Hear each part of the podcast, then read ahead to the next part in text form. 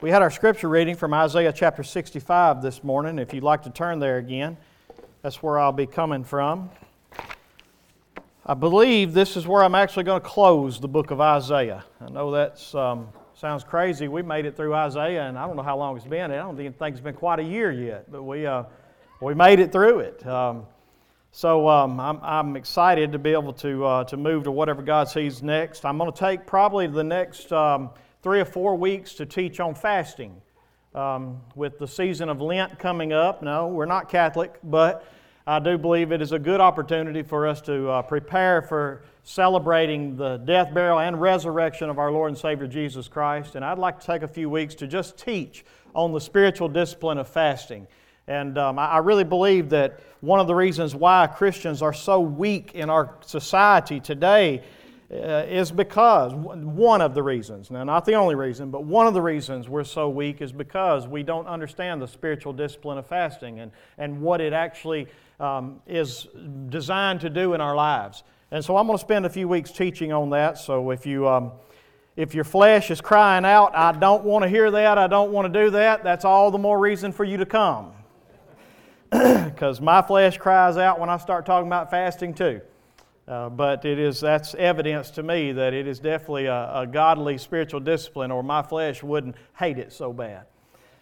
so uh, today, let's uh, finish up Isaiah in Isaiah chapter 65. And if you, um, if you got one of our handouts, I always do an outline for you. There's one up here on the front. You're welcome to walk up and grab one, or they're in the back on the um, uh, little podium out there in the back as well. Or you can pull it up on our Facebook page, Wells Baptist Church Facebook page. It's the only time I'll give you permission to be on Facebook during the church service. But if you are looking up the outline, you have my permission for that. And uh, we're going to be talking today about servants and rebels. Servants and rebels. You know, um, the Grammys were a big topic of conversation this week, were they not? And um, and you know, I'm going to tell you something. It, it was um, basically a, a devil worshiping fest, is basically what it was. Absolutely. But I'm also going to be honest with you and tell you that what the world does in following Satan don't really surprise me. I, um, I, I, I hate that we have reached such a pinnacle of following the course of this world, which follows the prince of the power of the air, according to Ephesians chapter 2. I hate that we have reached such a pinnacle in that that we don't even try to hide it anymore, but we put it on TV and, and actually put Satan up there and literally worship him. But at the same time, the Bible has always told us that the world follows the prince of the power of the air. We are all born in ultimate rebellion against the Creator who made us. He made us for His own glory, for His own praise. And yet, instead of us living for His glory and His praise, we come from the womb crying out, Give me what I want. And if you don't give me what I want, I'm going to give you a fit, right? From the womb, we come out selfish, only wanting what we want.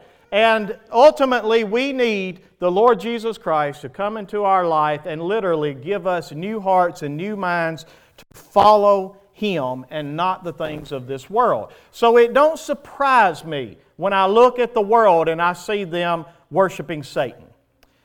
But what does surprise me is when I look at the world and I see so called Christians, disciples of Jesus Christ, following the world, wanting to be one with the world, wanting to uh, let the world be friends with them. And I don't know if you know what the Bible says about that, but it's very clear.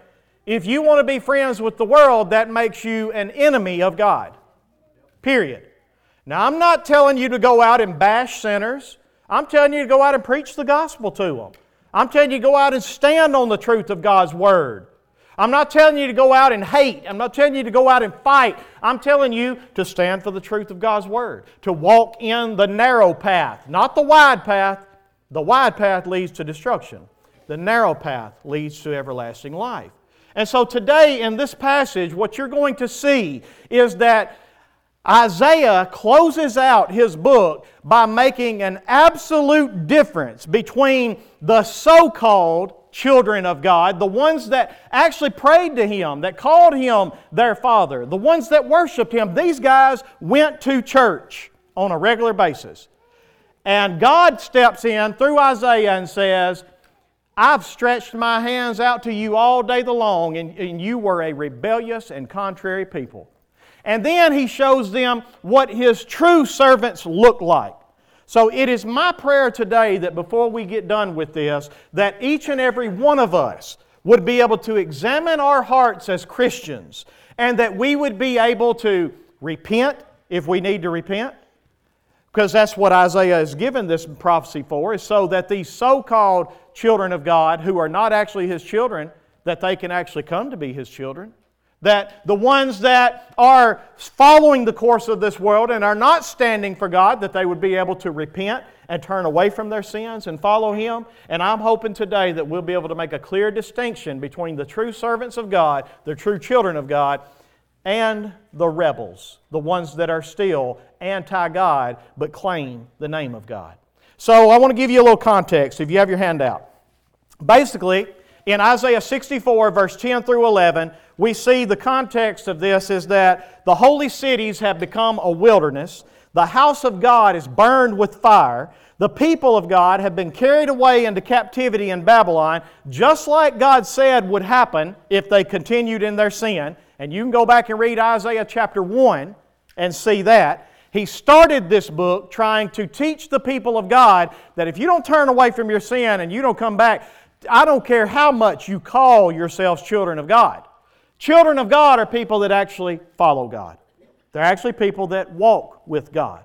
They make mistakes, they sin, yes, but they're not people that are more concerned about trying to be friends with the world than they are about following Christ as their Lord and Savior. And so imagine this group. They're sitting here, and again, like I said, the holy cities have been burned down. Jerusalem, everything around them, it is, it, it is completely a devastation to the point that, look what it says, your holy cities have become a wilderness. So they're praying to God, Lord, look around. Your holy cities have become a wilderness. And then they say, Zion has become a wilderness, the great city of God. And Jerusalem is a desolation. And then look at verse 11 in this.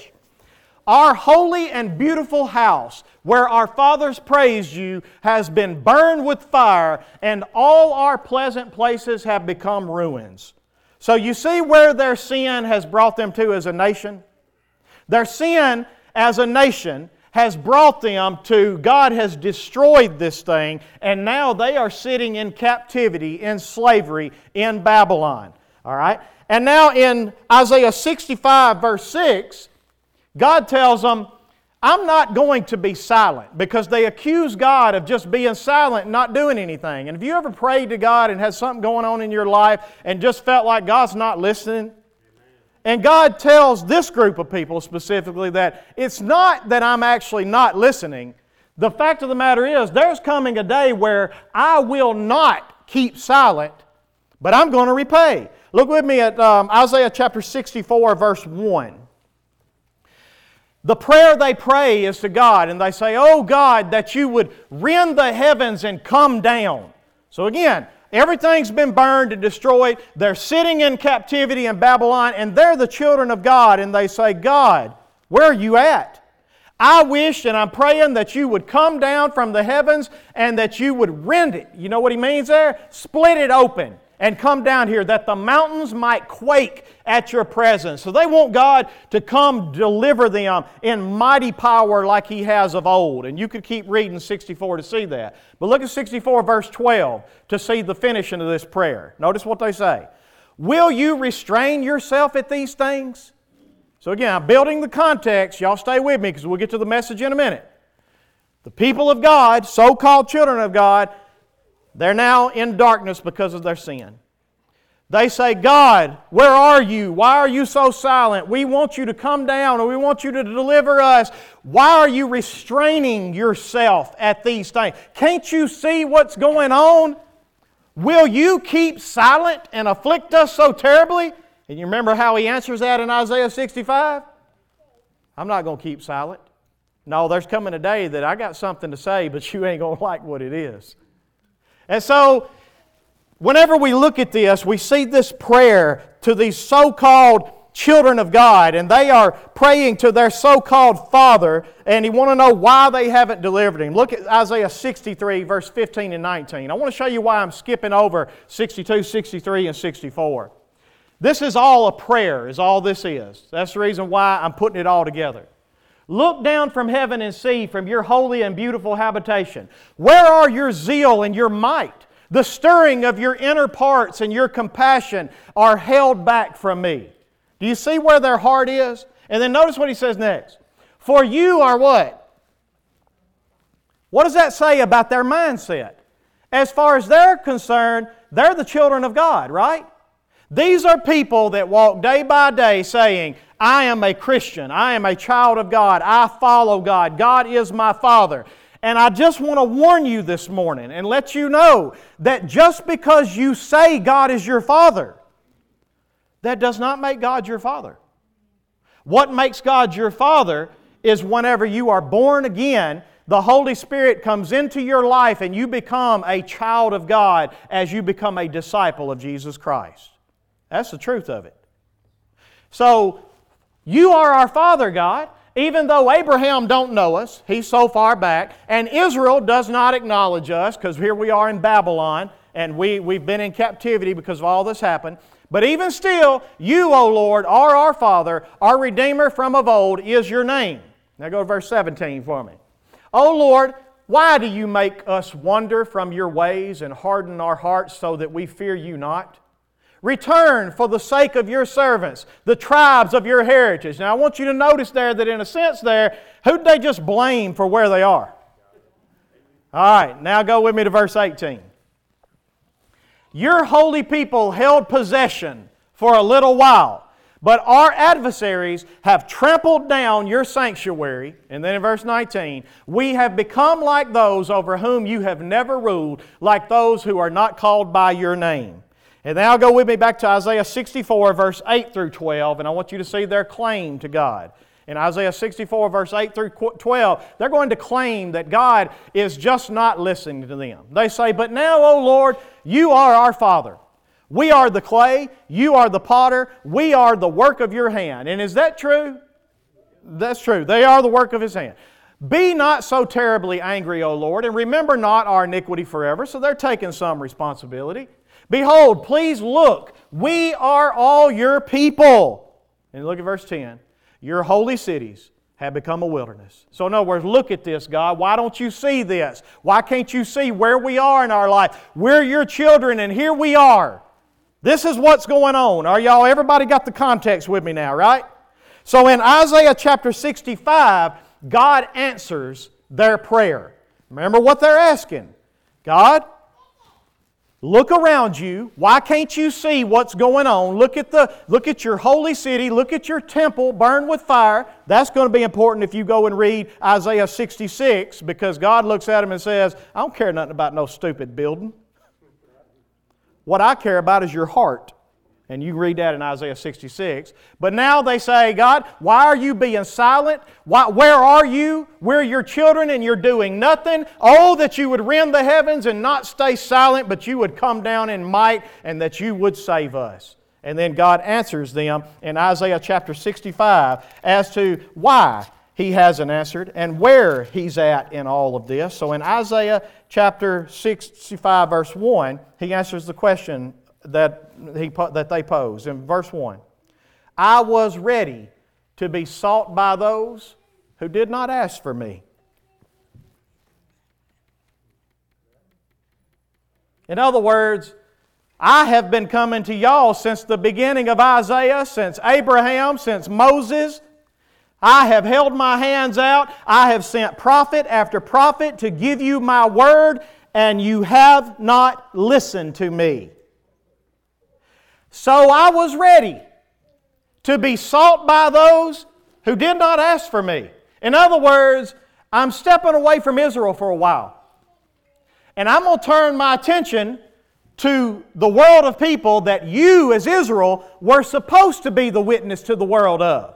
You remember what God told Abraham when he called him? He said, Abraham, I'm going to bless you, and through you, all the nations of the world will what? will be blessed. In other words, the whole point of God calling Israel was that as God blessed Israel, through Israel, the whole world would come to know God. But instead, Israel took on the mindset of we are the people of God and you are not. We're the in, you're the out. And they failed in the role that God had blessed them to do. And so now God steps in after prophesying to them prophet after prophet after prophet, and they don't listen. And he says, Here's why I'm restraining myself. Here's why I have not come down and delivered you yet. It's because I was ready to be sought by those who did not ask for me. And I was ready to be found by those who did not seek me. I said, Here I am, here I am, to a nation that was not called by my name. Now that's important because God tells them in earlier chapters that I called you, I called you, I have called to you, but you did not answer. And we're going to see that in Isaiah 65 again as well. I called to you, but you didn't answer. So I was ready to call to a nation that was not called by my name, and guess what they're going to do? They're going to answer. And this is the reason why I'm restraining myself. Now go with me to verse 2, and we're going to get to the first part of our outline. We're going to look at the rebels. I want to see who they truly, truly are because they say God's their Father. They say that, that they are the children of God and that He ought to come down and save them. But look what He says to them I spread out my hands all day to what kind of people? Here's the problem you call yourself by my name, but you're not my children. That's the reason why Paul says in Romans, not everybody that's called Israel is actually Israel. But the ones that have the same faith that Abraham have are the ones that are Israel. That's what, that's what Paul says. And the point being is this just because you are ethically, uh, or uh, am I saying that right? Um, I think I'm saying that right. You are a Jew or you are of Israel. It does not mean that you belong and that you are actually a child of God. That's important for us to apply today, right? And so he says here, I spread out my hands all day long to a rebellious people. And notice the first way of the rebel. Here's the way we know that they are not really the children of God. Because as God was spreading out His hands to them, saying, Here I am, here I am, here's my word, here's my command, walk in it, follow me, instead, they choose to do what? They walk in a way that is not good. They know the standard of God. God has revealed what His desire is for them. They know we, it's like us today. We come in here Sunday after Sunday, Wednesday after Wednesday, Wednesday, small group after small group and we learn about the things of Jesus. And yet, if all you do is learn about those things and you walk out of here and you continue day after day to walk in a way that is not good, are you a disciple of Jesus? Not likely. Either that or you're so far backslidden that you need to turn around and repent and come back home, right? And so he says here the first thing about rebels and the way that you're going to know whether or not you're truly a child of mine is do you walk in a way that is actually good? Do you choose to try to do the things that God delights in? And he says here that one of the things that they do next is they follow their own devices, or some versions say they follow their own imaginations. And so, whatever it is that their heart desires, whatever it is that their mind desires, that's what they follow. And when you think about it for a minute, is that not what many of the world does today that call themselves Christians. They take the name of Christ, yet they walk in their own way, yet they follow their own heart, and they will tell you today that the most important thing about being a godly person is that you be happy. Because God is concerned about your happiness more than He is about anything else. Is that true? And yet, that's what we have today. That's the reason why you've got so many churches today that are LGBTQ plus minus apostrophe or whatever else. They add to it every day, right? And again, I'm not trying to bash nobody. Let me tell you something. There was a time in my life when I was sexually immoral. Can I get anybody in here to say amen to that? So I'm not trying to bash somebody because they're sexually immoral. I'm trying to call them to repentance. But I'm not going to be okay with you proclaiming, especially as a church, that we should just go along with everything in this world and follow our own hearts and our own minds because I'm telling you, that's what rebels do. That's not what the servants of God do. And if you're going to call yourself a child of God and yet walk in a way that is not good and follow your own heart and your own imagination, I'm sorry to tell you this, but it is the truth. You are lost. You are lost and you need to be saved. So a rebel walks in a way that's not good and it follows the desires and the imaginations of their own heart. Look what else a rebel does in verse 3 through 5. Isaiah chapter 65, verse 3. They are a people who provoke me to my face continually. That word provoke means to move someone to anger.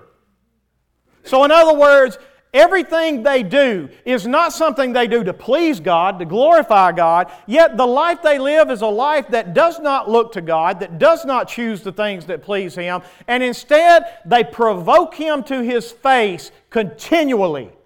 And then we get into what specifically this group of people were doing to do it. But this may not apply to you, this part, but I'm going to tell you the part that does apply to you.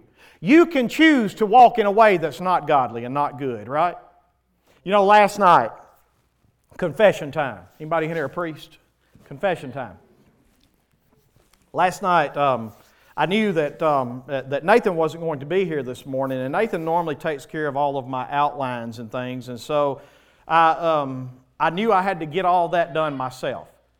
And so I got my outline typed up and I got it all printed off, but the problem was I was at work and I printed off 85 copies of my outline. And on the way out the door, I had just studied this lesson. And on the way out of the door, I was going over in my head how it applied to me. And the thing that kept coming to me was that a servant of God is always trying to choose what is good, always trying to choose what will be pleasing to God. And here I am walking out with 85 sheets of paper that belongs to who? So then I stop, literally. I stop at the door and I think, what am I doing? And I stop, and I know, you know, to some people that may seem like a small thing. Do you think it's necessarily a small thing to God? No. No, because it's something that does not please Him. So I don't care if it's small or not, it's something that does not please Him. And so I stopped because I really wanted to apply this to my life. How can I make sure that I'm choosing what is pleasing to Him? And so I stop and I say, okay, well, I'm going to have to just throw these away. And then I start going back in and I stop and I say, but if I throw them away, I'm just wasting them. So then I stop and I take them and I sit there for a minute and I said, Lord, Lord, what, how can I make this right? Because I thought about Zacchaeus, you know, the wee little man. The wee little man was he.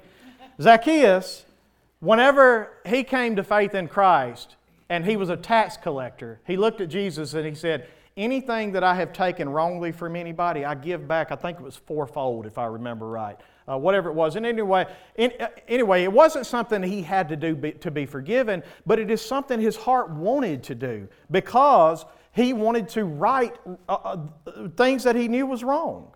And so I thought to myself, well, you know what I'll do is I'm going to go and I'm going to buy a pack of paper for the city, and I'm going to bring a pack of paper back. And, and I'm going to make sure I do that because I shouldn't have stole to begin with, but I can at least go back and I can make this right.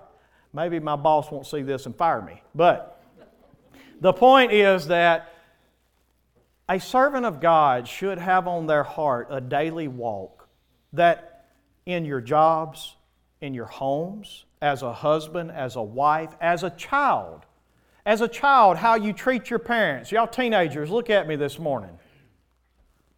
Whenever you make decisions in your life and how you talk to your parents and the decisions you make and what you do, can you look at your heart and say, is this something that would be pleasing to God? Am I honoring my father and mother the way that God would be pleased with? Or husbands, are you raising your are, are you raising your wives? Are you Some of you need to, that's all I'm saying. but are you raising or are you uh, being the kind of husband that is pleasing to God. I know it's difficult. All right, I'm a husband too. All right, it's hard. I'm just kidding, baby. But I'm still stuck on the paper. She's still stuck on the paper. You come on, get off the paper. I've, I've been forgiven and cleansed, washed away. All right. but no matter what area of life you play, a servant of God has a heart that they want to look to. It's, again, we're not working for our salvation. You understand that, right? I'm not saying that we're working to be saved. I'm saying that a person that their heart has been changed to be a disciple of Jesus, shouldn't that person want to be pleasing to God?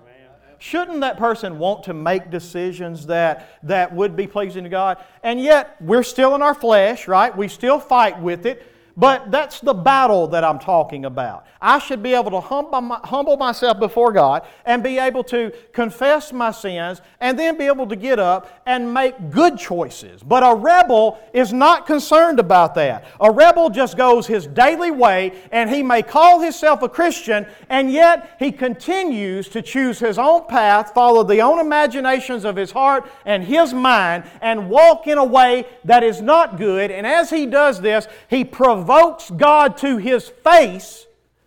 And then notice what he says down in verse, um, uh, let's just keep reading in verse 3. The way they did it, they were sacrificing in gardens and making offerings on bricks. And all these things were stuff that he commanded against in his law. And yet here they were, still in Babylon, in captivity. Now you would have think they've learned their lesson, right? And yet they're still doing the same things in captivity. And so God looks at him and says, You provoke me to my face daily. You're like a kid that I keep whipping over and over to try to correct you, and you never get it right. I've done disciplined you a hundred times, pleaded with you, sent prophets to you. Uh, I've done everything that, that, that, that I know to do to help my child. And now here you are, still doing the same thing over and over again. And then in verse 4, they sit in tombs, they spend the night in secret places, they eat pig's flesh, a broth of tainted meat is in their vessels. And notice what happens in verse 5. And here's what they say Keep to yourself, do not come near me, for why? I'm too holy for you. They, they really believe they're right with God. They really believe that they're Christians. They really believe that, they, that they're walking the path that Jesus would have them walk. And then notice, here's the response of God. So now we get to God's response right here. He says in verse 5, he says, let me get back to it. These, these are a smoke in my nostrils. What does smoke do to your nostrils? Just an irritation, right? This is a smoke in my nostrils, a fire that does what? Burns all day long. Here's God's response these kind of people are irritating to God. Like smoke in his nostrils that burns all day long. Now, listen, if I'm preaching to you this morning, the good news is today is the day of salvation. Today is the day of repentance.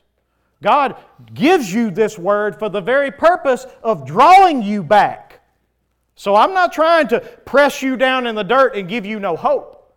I'm trying to tell you that we need to examine ourselves and we need to repent if indeed this is, what, this is how it applies to us. And so God's response is that I am irritated all day long. We have a, a, metaphorical picture here of smoke in his nostrils, but the point being is that this is such an irritation to God. It's like you if you were standing over a fire uh, with smoke just going in your nostrils that burned all day long and it never stopped. And it eventually chokes you to death, right? And this is a metaphorical picture to show you the way that God feels about it. And then another response that God has, He says, I'm not going to keep silent. Look with me, keep reading with me in verse, um, actually, go down with me to verse.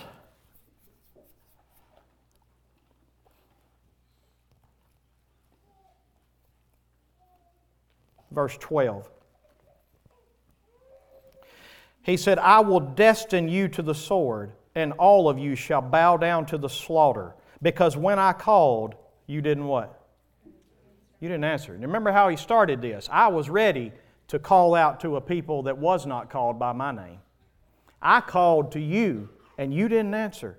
And then when I spoke, and you know how he spoke to them? He sent prophets, he sent preachers. They kept coming to him. Go back and read Isaiah chapter 1 all the way up to this point. And he said, I spoke to you over and over again, but you did not listen. And look what they did instead. You did what was evil in my eyes, and you chose what I did not delight in. Here is the first difference between rebels and servants. Rebels will not walk in a way that's good. They will not follow the ways of God, but instead they walk in the imaginations of their own heart and say that God is okay with this and that God is happy with me no matter how I live. And I'm telling you, the reason why this message is so important because is that not the way our Christian is today? This is the way the majority of Christians, especially in our Western culture, this is the way they live. And there is a problem with this because the truth is they're actually rebels. Now let's take a look at what the servant's ways will be. Well, look at me in verse, uh, verse 8. He says, Thus says the Lord, as the new wine is found in the cluster, and they say, Do not destroy it, for there is a blessing in it, so I will do for my servant's sake. So he's talking about, he was talking about the rebels, now he's talking about his servants, right? The true people of God. And here's the picture that he gives. You got this vine dresser, this vineyard owner, and he goes out and he looks and he finds this vine that basically is fruitless, but yet there is one cluster of grapes there. And the vineyard owner is tempted to say, cut the whole vine down. But somebody steps over and says, don't destroy it. Don't destroy it because there's new wine that can be found in that little cluster of grapes. And so he says here, don't destroy it because there's a blessing in that vine. And so the point is that this we've got this group that's in Babylon, and as far as God's concerned, he just soon wiped the whole thing out. But he says, I want to show this picture. There's a cluster here because there's always a remnant, right? There's always a remnant of godly people. And he said, There's a cluster here, and there is some new wine that's going to come from that cluster. And so I'm not going to destroy it because there's a blessing in it. This is what I'm going to do for my servant's sake, and do not destroy them all. So here's what we see in that. The first thing we see about servants is they're mixed in with the rebels, right? Jesus said that the wheat and the tare grow together, right? And it's not my responsibility to, pick the, to try to pick the tares out. My responsibility is let them grow together. And when God comes, He'll separate them out.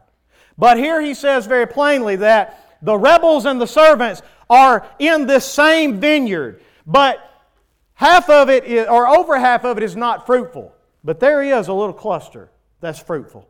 And I'm not going to destroy it because of that cluster. So I've got a remnant that I'm going to save out of this. That's the first thing. They're mixed up with the rebels, but they are people that are not acting like the rebels. Look with me at verse 10 and 11. He says here, Sharon shall become a pasture for flocks, and the valley of Achor a place for herds to lie down. For my people who what? Who have sought me. There's the next thing you see about servants of God. Servants of God are people that they're not just coming to church on Sunday morning. How many people do you think got up and just came to church this morning because they felt guilty if they didn't? Or they got up and, and they said, Well, mama or granny's going to call me to want to know if I went to church this morning, and I'm going to have to say yay or nay, and so I don't want to lie. Or they just went to church this morning just because it's just what we do. But they're not actually here this morning to seek the Lord. They're not actually here this morning to say, Lord, what do you want to say to me? God, what do you want to teach me? God, how can I learn from you this morning so that I can walk and choose the path that you would have me to walk in? The difference in servants is they're not aimlessly going to church. These people were aimlessly going to worship and still doing all the, all the things that the law required. But God didn't care about none of that. What He cared about was people that actually sought Him with their whole heart. And that is a servant of God. That's a true child of God. Keep going with me in verse um, in verse 11. But you, notice the difference he makes here. So you see the, where I get the difference between rebels and servants? He talks about rebels and what they do. Then he talks about servants and what they do. And then he's going to get and he's going to show you the difference between the two in the rewards and the curses that are coming their way. So now we're going back to the rebels in verse 11. But you who forsake the Lord.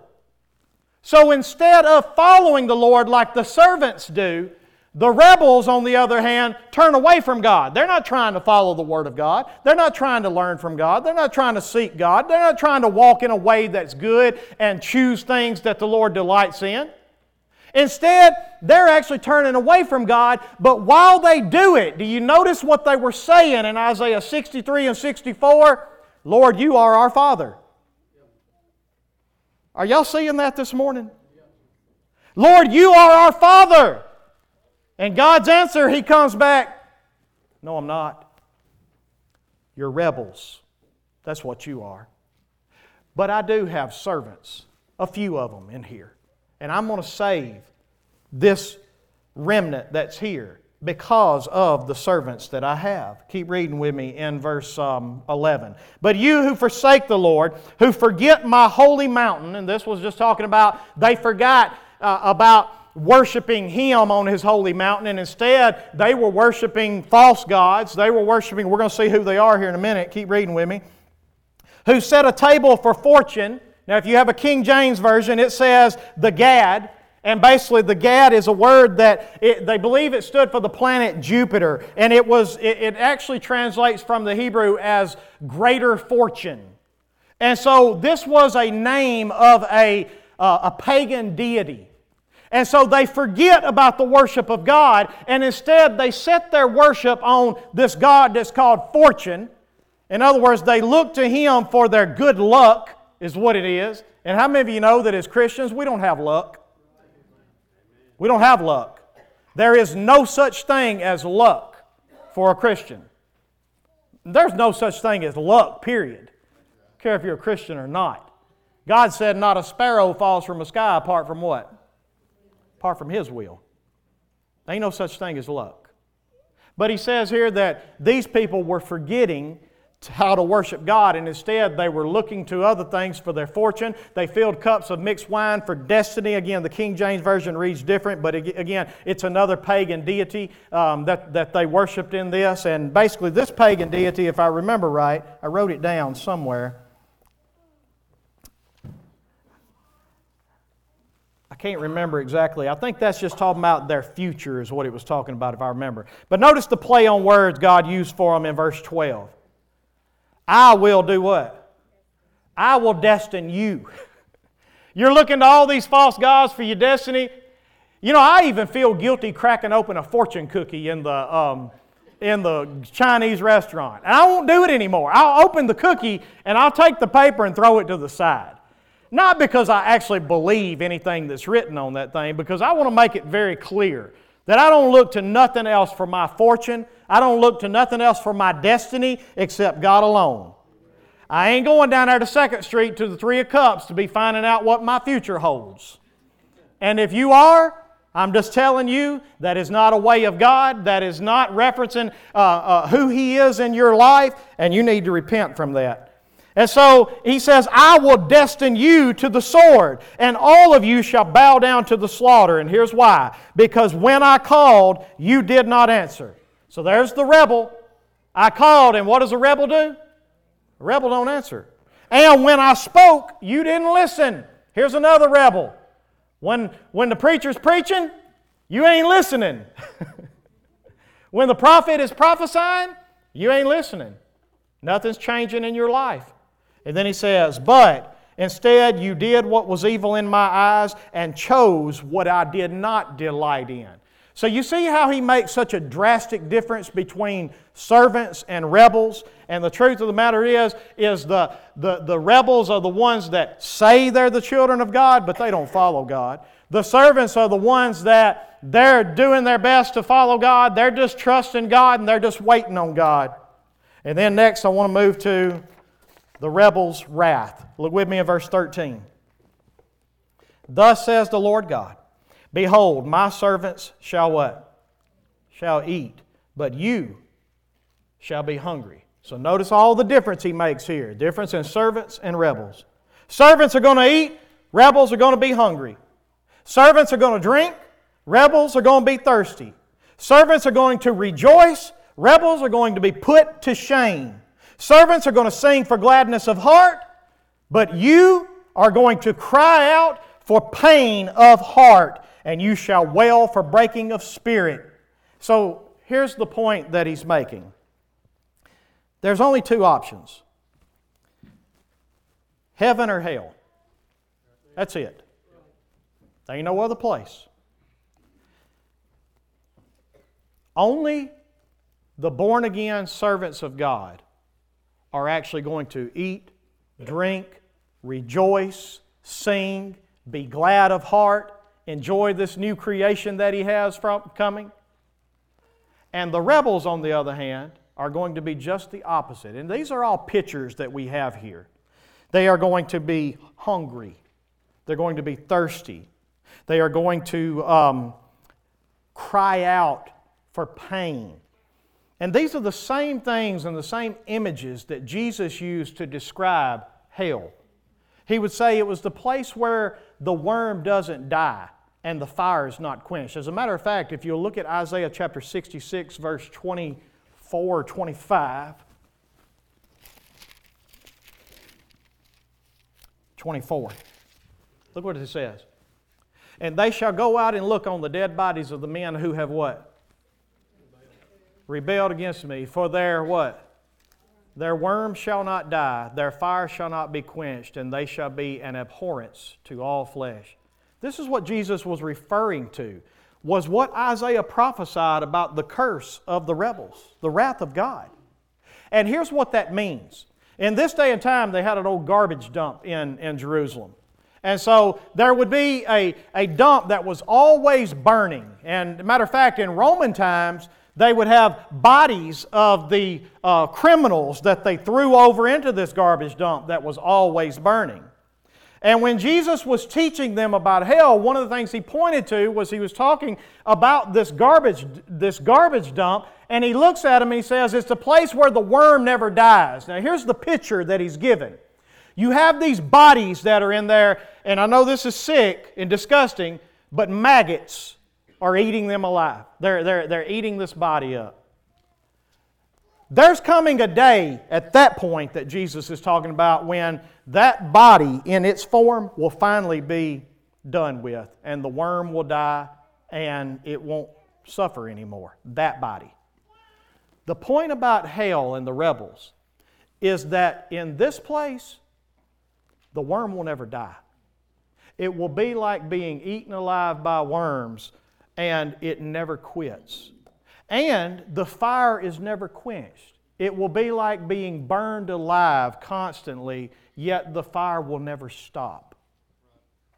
He uses images of outer darkness. He says, it's the, the, he says the wicked ones are cast into outer darkness. In other words, it's like darkness that, that we've never known before. It's darkness and then there's darkness. You can't see nothing in front of you. You, you. I mean, there's nothing you can do. Burned alive, always burning, but fitted with a body that will never quit dying. Just like in eternal life, you are fitted with a body that never dies. In eternal death, you are fitted with a body as well that will never die. The worm will never die, the fire will never be quenched. And this is where the rebels of God will spend an eternity. You say, well, that don't sound fair. You need to understand something you have offended a holy God. You know what would have happened in medieval days if you insulted a king? Now, listen, if in the olden days, if I was an old farmer and you came and you insulted me, me and you may fight, right? But if you insult the king, what's going to happen to you? They're going to cut your head off. You know why? Because the greater the authority, the higher the offense. You have offended an infinite being, and your offense is an infinite offense. You know how long it takes you to pay for an infinite offense? It will be justified. But the good news is this it is escapable. Yes, and that's the reason why the prophet gives this message today. It is escapable. I'm pleading with the church today. I watched a movie last night. I don't watch movies very often, but there was one on that's my favorite Hacksaw Ridge. If you've never watched it, go watch it. Hacksaw Ridge. It's about this um, Seventh day Adventist, this Christian, and his heart truly was to follow the Lord.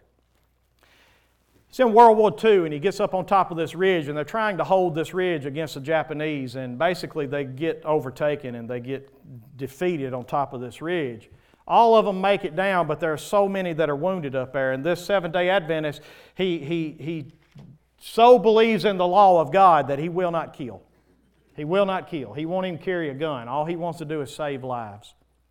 And he stands over there and he feels defeated and he's standing at the edge. He says, God, I can't hear you. I don't know what you want me to do. And all of a sudden he starts hearing injured soldiers crying.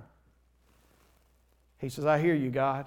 And he gets up and he starts saving these soldiers. And he goes and he drags them back and he gets them to the edge. And he's, fight, he's saving so many people that his hands are, and it's a true story, by the way.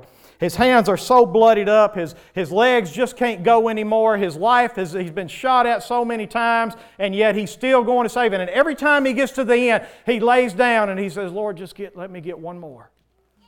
Lord, just let me get one more. And every time I see that movie, I just start crying. I think, that's, that's my heart as a preacher. I'm standing here on this edge and I'm watching people that are so called Christians, and yet the truth of the matter is, I wonder if they're actually rebels. I wonder if they're actually rebels. And I'm standing up here this morning and I'm preaching and I'm preaching. And the reason I'm preaching is because I'm crying out to God. And my, my cry to Him is God, let's just get one more. God, before you come back, let's just get one more because I don't want anyone to experience the kind of torment that you say is coming to the ones that are rebels against you. Amen. So, Lord, my prayer is can we just get one more? And you know, in that story, you go back and watch it, and you know what happened every time he prayed, Lord, let me get one more? There was another cry. He'd go back and he'd get one more. And I don't remember how many men this guy saved. He received, he received medals of bravery, and I mean, it was a, it's a wonderful, wonderful, true story in the movie. That's right. He was, he was sending Japanese down there. That's exactly right. He was saving them too. But the point is this we live in a culture today that it is so easy for someone to just say they're a Christian to say, I'm forgiven, to say that, that I follow God. And yet, the truth of it is, if they will examine their life, God is showing them, you do not walk in my way, you do not follow me, you do not choose what I delight in. And the truth of the matter is, you are a rebel against me. But the good news is this God saves rebels like you. You want to know how I know? Because He saved me. He saved me. Am I telling you that I get it right all the time? Not even close. I walked out last night stealing paper from the city. Your pastor did. All right? Dipwad. That's right. Dipwad. No, I don't always get it right. But the good news is this I know I'm saved. You know how I know I'm saved? Because I have a heart that wants to follow God. I have a heart that whenever I do something like that, the Holy Spirit stops and says, hey, hey. And I'm thankful that I wouldn't have thought about that if it wouldn't been for the word He'd been showing me just that night that I was studying. But He spoke, and when He spoke, you know what the servant did? The servant listened. When He called, you know what the servant did? The servant answered. And that is the only thing that separates this servant from rebels. And so today, I want you to understand, is the day that the Lord, I believe, would say, examine yourself. And our prayer is, Lord, let us get one more. If today is the day that you want to confess your sin and you want to trust in the Lord as your Lord and Savior, today is the day of salvation, is what the Bible says. You don't have know what to say, you don't have know what to pray. All you have to do is you come take me by the hand and say, Pastor, I don't know what to do, but I know I need Jesus. I know I need to be saved. And if that's you, I will gladly sit down with you right after this and we'll go through these scriptures and we will show you exactly what the Word of God says. But that's between you and God. There are only two kinds of people in this world there are rebels and there are servants. You examine yourself and you see which one you are today.